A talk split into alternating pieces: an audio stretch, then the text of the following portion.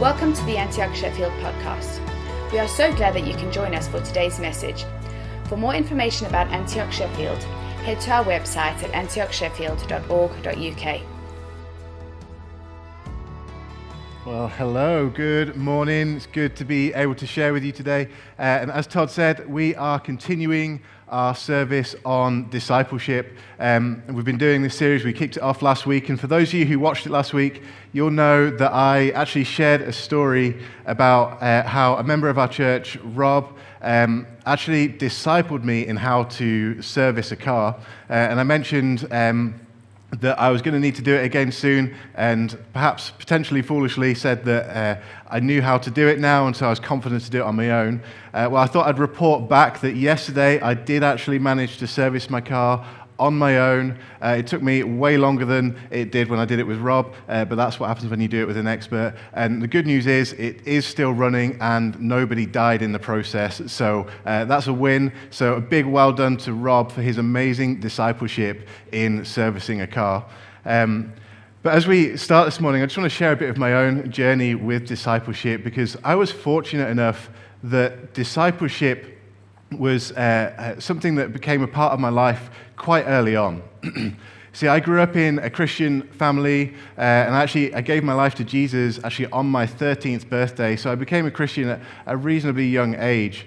Um, but to begin with, that really didn't play much of a part in my life, even though I'd taken that step. Uh, there wasn't really much to show for it. Uh, my, my, faith really consisted of just going to church on a Sunday with my parents and then going to youth group on a Friday. And that was about it. Uh, but thankfully, I was part of an amazing church with an incredible youth ministry. It had several youth pastors who were uh, really good at being intentional about getting into my life and just investing in me in various different ways. and I remember this one time uh, where one of the youth pastors had decided to take me out just to play some pool and hang out. Uh, and so we went to our local um, place where you could play pool, and we were just um, playing a few games and just chatting and having a good time. And, and towards the end of this time, uh, he, he asked me this question. He suddenly turns to me and he says, Okay, Ian, I've got to ask you the awkward youth pastor question. How are you doing in your relationship with Jesus? How are you doing with spending time with Jesus? And I've, I've, got to be honest, my response, at least outwardly, was kind of barely there. I mean, there wasn't really much outward response at all, which I think just made uh, this guy feel even more uncomfortable and awkward about the situation. Um, and I, I think to this day, I don't think he realizes the impact that that question had on me. Because the reason why I was outwardly so, um, so lacking in response is because internally, I was completely stumped by this question. You see, I hadn't even considered it. I had no idea what it even meant to spend time with Jesus, let alone be able to answer the question how I'm doing with it. But what it did is it, it sparked something in me. It sparked this curiosity. And I, I already had this desire to, to want to know more. I was already in this place of kind of thinking, there's got to be something more to this step that I've taken. There's got to be something more to Christianity. And I'm so thankful that he asked me this question because it led to me actually having people begin to invest in me. Uh, these youth pastors came alongside me and they started to speak into my life and they started to uh, just uh, show me how to spend time with Jesus. They, they didn't just tell me that I, I needed to, they didn't just tell me how. They actually came alongside me and helped me to learn how to pray, how to read my Bible, how to spend time in worship. And it's thanks to these guys who invested in me when I was a teenager that I have the ability to uh, cultivate a deep relationship with God today. That is the power of discipleship. And it's the reason why we're doing this series to help you in your own journey as you are able to encounter God and go deeper in your relationship with Him. But for those of you who uh, are new to discipleship, just to recap, we at Antioch, we, def- we define uh, discipleship to be one person helping others become lifelong, obedient followers of Jesus, who in turn help others become the same. That is what discipleship is. It's when someone comes alongside you, it's life on life, uh, helping you to actually grow in your faith, not just talk to you about it, but actually show you how to do it. I'm aware that uh, for those of you who are watching, you all have various different experiences with discipleship. You see, some of you will have never heard of it before, and you just wanted to find out what it is. Uh, some of you may have never experienced it, but you've heard about it, and you, you may be resistant to it, or you may be actually really excited to try it. And some of you actually, maybe you just think, well, actually, I don't really feel like I, I need this. This doesn't feel important to me. I think I'm pretty good where I am. And then others of you, maybe you have experienced discipleship, but actually it didn't go so well. It may even have been something that was a painful experience for you. And hopefully, there are those of you who have experienced discipleship and it's been good for you. You've actually seen change begin to happen in your life. You've grown deeper in your relationship with God as a result. And I hope that for some of you, it's happened for so long, it's actually been, you consider it to have been life transforming for you. And that now you're in a place of being able to invest in other people. But whatever your experience is with discipleship, it's really important to understand that being discipled doesn't automatically equal personal growth. Being discipled does not automatically equal personal growth. Just because you are in a discipleship relationship, it doesn't actually mean that there is automatically going to be anything that changes about your relationship with God you can actually be discipled for years without seeing any change or any growth in your relationship. And those who have actually spent years discipling other people will know this truth only too well. So the question is what makes discipleship effective? Sadly, I've been in a lot of conversations with people who have, who have told me that they just don't think discipleship works. They, they see it as a waste of time. And often these people are those who have actually had some experience with discipleship, but it just didn't go so well for them. Uh, some of them uh, have, were doing it for years and they just saw no change. They didn't see breakthrough in their life. They didn't see uh, a greater level of freedom, or they just still didn't feel all that close to God. And sometimes that is actually down to the person discipling them. They actually had a poor experience of discipleship. I'll be the first to admit, in my years of learning how to disciple other people, I've definitely made mistakes along the way, and I've definitely uh, not offered the discipleship that people actually needed in order to grow. But most often, when I have these conversations, it doesn't take me too long to realize that actually there's sometimes there's things that are a little bit closer to home that is actually causing them to actually not benefit from this. You see, there's actually sometimes there's things about the way that we posture ourselves that actually makes us resistant to what discipleship actually has to offer. You see, for discipleship to work, we actually need the heart of a disciple.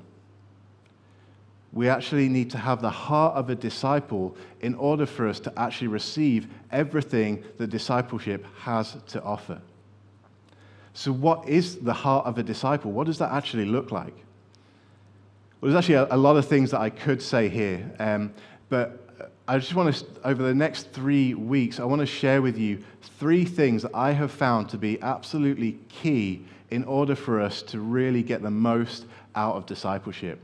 Obviously, this is not an exhaustive list, but as I've spent years being discipled and investing in other people, and as I've spoken to others who have uh, spent years and are further down the line with me than me uh, with making disciples, these three things have come up as consistent things that are, are make or break things in discipleship. And so we're going to spend the next three weeks kind of exploring these and, and, and how do we cultivate these in our lives. And the first thing is actually, in order to have a heart of a disciple, we need to have hunger. We need to be hungry for more of God in our lives. We need to actually have a hunger for more of His presence and to go deeper in our relationship with Him. It's kind of how uh, when we're physically hungry, uh, you know, when you're physically hungry, you, are desperate for food. You, you, when you're physically hungry, you go and eat. It's an automatic response that you would go and do that. Uh, I don't know if you've ever been in the situation where kind of you've eaten a meal and then you've, uh, you've gone to somebody's house and uh, they, you didn't realize it, but they've cooked you a meal, or they're just that really hospitable person who just really wants to give you snacks or food or biscuits. And uh, I often experience this when I, I, go to my grand's house. She, she loves to uh, bring out the cakes and the biscuits and whatever food, bacon sandwiches. She just, she just loves to be hospitable and just bring those things out. And I've learned now that I shouldn't go to her house after I've just eaten because I know that I have no choice but to eat. and, and so when we're, when we're not hungry, actually, the, the idea of eating more is actually kind of it, it's off putting. We kind of try and avoid it. But actually, when we're hungry, when we actually desire food, we want to eat. And when we're spiritually hungry, we want to feed that. We actually want to, uh, to meet with God. We actually have this desire to do things that perhaps maybe feel uncomfortable or maybe feel difficult because we want that uh, place, that hunger in our heart to be fed. You see, all discipleship does is give direction to desire. Discipleship can't force you to be hungry. It can't make you hungry. It can only give the direction, it can give the discipline and the help that you need to actually feed your desire. The Apostle Peter, uh, in 1 Peter, he says this He says, uh, like newborn babies, you must crave pure spiritual milk so that you will grow into a full experience of salvation. Cry out for this nourishment now that you have t- had a taste of the Lord's kindness. Peter says that we should crave and cry out for spiritual milk. And I have four kids, I have four daughters, and so I, I know this kind of crying out, this kind of craving that he's talking about here. You know, this is a, a crying out that I have heard at 9 o'clock in the evening, and then again at 11 o'clock in the evening, and then again at 1 o'clock in the morning, and then again at 3 o'clock in the morning, and then at 5 in the morning. It's a crying out that, you know, it, it, even now it kind of brings me terrible flashbacks and uh, just uh, endless sleepless nights. And, you know, Katrina and I, uh, we would sometimes play this unofficial game uh, where we'd both be woken up by this crying, and it would be a kind of competition to see who can hold out the longest, who's going to give way and go, and go to the baby. And needless to say, this is a competition between just me and Katrina. This isn't a competition to see whether that baby's going to stop crying. Because this hunger that Peter is talking about is a hunger that will not stop until it is fed. It is a hunger that will continue to cry out. And the, the, the longer it goes, the more it will cry out for this, uh, for this food, for this spiritual milk, because we know how much we need it. It's not a hunger that says, Yeah, I, I could eat. It's not a hunger that says, Yeah, I'll just cry out a little bit, and if nobody comes, now I'll, I'll get something later. No, th- they will not stop crying. Believe me, they won't. And they will keep crying until they get what they need. This is the kind of hunger that Peter is talking about. I remember uh, when I first moved to university, uh, I got involved with a discipleship group here, or a Bible study group, who were really passionate about discipleship. And uh, I very quickly began to get discipled by two guys in this group. And um, they, they were fantastic, but the problem was they, they were older than I was. They were both working full time. Uh, one of them had a family, the other was engaged to be married. And so they had busy lifestyles. And the only time that, a lot of the time that they had available for me to have discipleship with them was while one of them was training for a marathon uh, at six in the morning. I would have to get up in the cold and the dark and the wet and go on a run with them in order to get discipleship. Now, I just want to say, I, I had never at this point been up at six in the morning. And I am not a morning person. Uh, my wife can testify to that. I, I set three alarms in the morning. And the most effective one that gets me up is the angry voice of my wife when the third one has gone off and I still haven't got up. I'm not a morning person. And so this presented me with this dilemma. It forced me to ask this question How much do I want it? And I decided that you know, I'd seen enough in these guys of, of Jesus that I wanted to have in my own life. So I decided to, to take this step. So I would go on these runs at six in the morning, uh, running somewhere between five and 10 miles, uh, depending on whatever they decided was uh, necessary for their training. Uh, and, and during this run, they would make me recite scripture that they had told me to memorize that week. And then I'd have to explain to them what this passage means, what God was trying to say through it, and how it should be applied to my life, and what I was actually doing to apply it to my life. And then they would begin to grill me on different areas of my life. How am I doing in purity? How am I doing with spending time with Jesus? How am I doing with my studies? I remember one of, one of the times, uh, one of the scriptures that I had to memorize was actually Romans 1.16, where it says, I am not ashamed of the gospel, for it is the power of God for salvation for all those who believe, first for the Jews and then for the Gentiles. I remember sharing this scripture, and I think they pretty quickly picked up that actually this really wasn't something that was close to my heart. And the truth is, I was actually ashamed of my faith. Uh, I didn't want to share it with people because I, uh, during my teenage years, I'd had experiences of bullying because of my faith. And so I had no intention of sharing it with anybody who uh, wasn't already a Christian. And one of the guys recognized this, and so he actually uh, decided that discipleship this next week needed to uh, just be a Bible study. Uh, and so he arranged for us to have a Bible study in the quiet room of the university library during peak exam season. And so I, sit, I sat in this library, uh, everybody else around us quiet, a packed out room, and I'm, I'm there like out loud reading scripture and kind of talking about what it means and essentially just using it accidentally as a way to witness to people around me. And I'll promise you, I died a thousand deaths doing this. It's fair to say that if I wasn't hungry I wouldn't have got very far in this journey. I wouldn't have been discipled by these guys for very long. And just for those of you who are new to discipleship, I just want to make it clear uh, that this isn't a, a necessarily an accurate posi- picture of what discipleship is like. This is actually a pretty intense version of discipleship that uh, was actually a very hard thing to, to go through. Uh, not all of discipleship needs to look like that. But it I look back now, and even though it was difficult, I'm so thankful for the way that those guys invested in me because it completely changed my life. I look back at those moments and see them as some of the most uh, intimate moments with God, and I see them as the most transformative in my life. Now, I'm sharing this, and I know that there's going to be a lot of you who are watching, and this isn't really all that helpful for you you know, it's, it's good to be told that you need to be hungry, but what do you do if you're not hungry?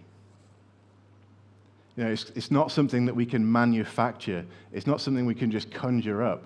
And the reality is, like, Peter talked about us craving it, crying out for it. And the truth is, most of us, that isn't a very accurate picture of what our lives are like. And I'll be honest that there's definitely times in my life where I don't feel that hunger in my own life. And so, how do we become hungry? How do we become hungry?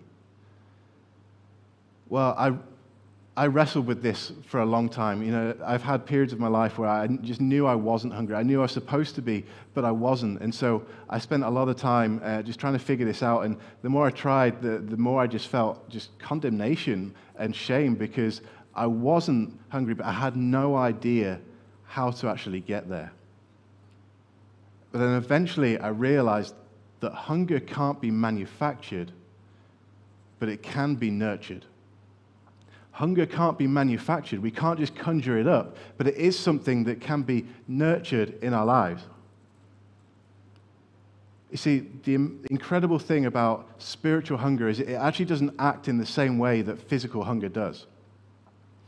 You see, with physical hunger, when you're hungry, you eat and you're no longer hungry. But it's a law of the kingdom that when we feed our spiritual hunger, we become more hungry. We actually, uh, God has this amazing ability to take our hunger, and when we give it to Him, He actually both satisfies in a way that nothing else can and make us more hungry in the process. And so, my encouragement to you is just take whatever hunger you have and feed that hunger. Feed the hunger you have. And the, the great thing is, actually, you only need a tiny, small amount of hunger. It's like a, an ember. You only need the tiniest little ember to create a fire. And that tiny ember, when it's, when it's nurtured right, when it's treated the right way, can become a flame. And then it can become an even bigger fire, and it can become a raging fire.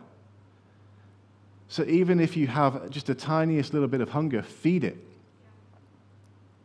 And I just want to say, maybe you actually don't feel like you have any hunger, but if you are watching this right now, then you are already showing that you have at least some hunger in you, a desire for more of God in your life. Feed it. Feed the hunger that you have, because God will help it to grow in you. And so we actually feed hunger by asking God for hunger. We feed hunger by actually asking Him to make us more hungry. That passage in 1 Peter actually says that we should cry out for this nourishment. And so I encourage you, if you are in a place and you're not feeling hungry, just begin to pray and ask God to help you become more hungry. It's actually okay to acknowledge to Him that you're not hungry. There's times where I've had to pray, God, I, I know I'm not hungry for you. I know I'm not desiring you like I have done, like I should. God, would you just help me to be more hungry? Would you just take whatever hunger I have, whatever is in me, whatever little burning ember I have, would you take it and would you breathe on it and would you make me burn for you again? Pray and ask God to help you be more hungry. We also feed hunger by reading His Word when we read his word, it actually begins to feed us, and we actually, uh, through this process, we get more hungry. Uh, Matthew 4 4 says, People do not live by bread alone, but by every word that comes from the mouth of God. And obviously, this is talking about when God speaks, and, and it's good to take time to just listen to God and ask Him what He's speaking, what He's saying. But the predominant way that God speaks is actually through the Bible.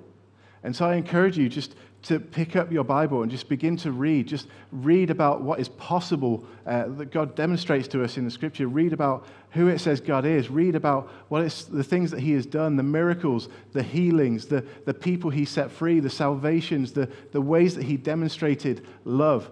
And I promise you, as you begin to read this, you will soon begin to find more and more that uh, this hunger for more begins to stir in your heart.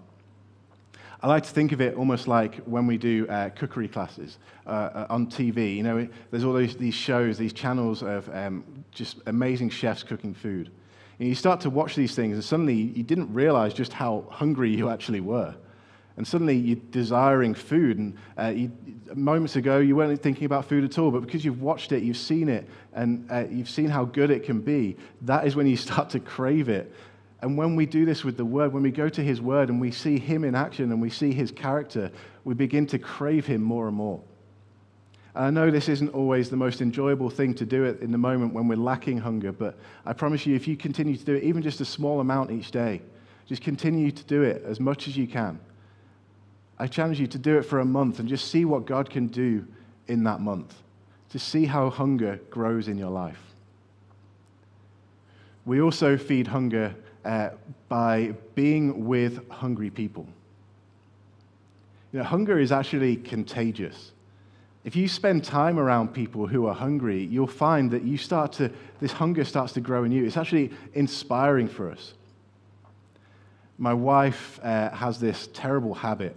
Uh, when she's feeling cold, she actually will come and she'll, she'll put her cold feet on me. And I usually recoil and, and kind of gasp as, as I feel her cold feet on my body, which is why it's such a terrible habit. She should never do it. Um, but she does it for a reason, because she knows that she is cold and I am warm. And she knows that if she puts her feet on me, I am actually going to warm her feet up. I prefer the option of slippers, but um, she, she goes with that one. And, you know, when we go around people who are uh, hot for Jesus, when they are passionate for Jesus, when they are hungry for more of Him, it actually has this warming effect on us, and it actually begins to uh, make us more hungry for Him. So spend time around people who are hungry. Discipleship requires hunger. Hunger does not work without, uh, discipleship does not work without hunger. But actually, this is also a great place to begin in your journey with discipleship. To take the hunger that you have, even if it is a tiny ember, just take it and allow someone to come alongside you and help you put in the practices, put in the disciplines that are in place to actually uh, just cultivate and nurture that hunger that you do have and let it grow in you. We're going to take some time just as a way to close by uh, just singing a worship song. And the, the reason why we're picking this, uh, this song to worship to at the end is because uh, we want you to use it intentionally as an opportunity to nurture hunger within you. You may be uh, listening to this and you may be on fire for Jesus. You may have such passion for him and, and you feel uh, a closeness to Him. Or maybe you are uh, more in the, the tiny ember place. But whatever uh, hunger you have, I want to encourage you to give it to Jesus through this, this song as we worship. Give this tiny ember or this, uh, this raging fire that you have and, and just invite Him to come and breathe on it, to, to make it grow, to increase your hunger. Let me pray for you. Jesus, God, I thank you that you are always faithful to, uh, to satisfy our hunger for you when we come to you. And I thank you that you uh, have this amazing ability to increase our hunger as a result of that, that we are both satisfied and that we crave more. So, Lord, would you uh, firstly just break off any condemnation surrounding this idea of uh, lack of hunger, God. I pray that there'll be nobody who uh, just feels a, a, condemnation or a helplessness because they recognize that there is a lack of hunger in their life. And Lord, I pray that you would help every single one of us to give whatever hunger we have, no matter how small, to you so that you can breathe on it. And Lord, I pray that you would just stir up a deeper hunger for us. Lord, I pray that you would give each and every one of us people who can help come alongside us to disciple us and help us to grow in hunger. We want more of you, God. We need more of you. So come and move in our lives as we worship right now. Amen. Thank you for listening today. To listen to more messages like this one, head to our website at antiochsheffield.org.uk forward slash podcast. We are looking forward to seeing you soon.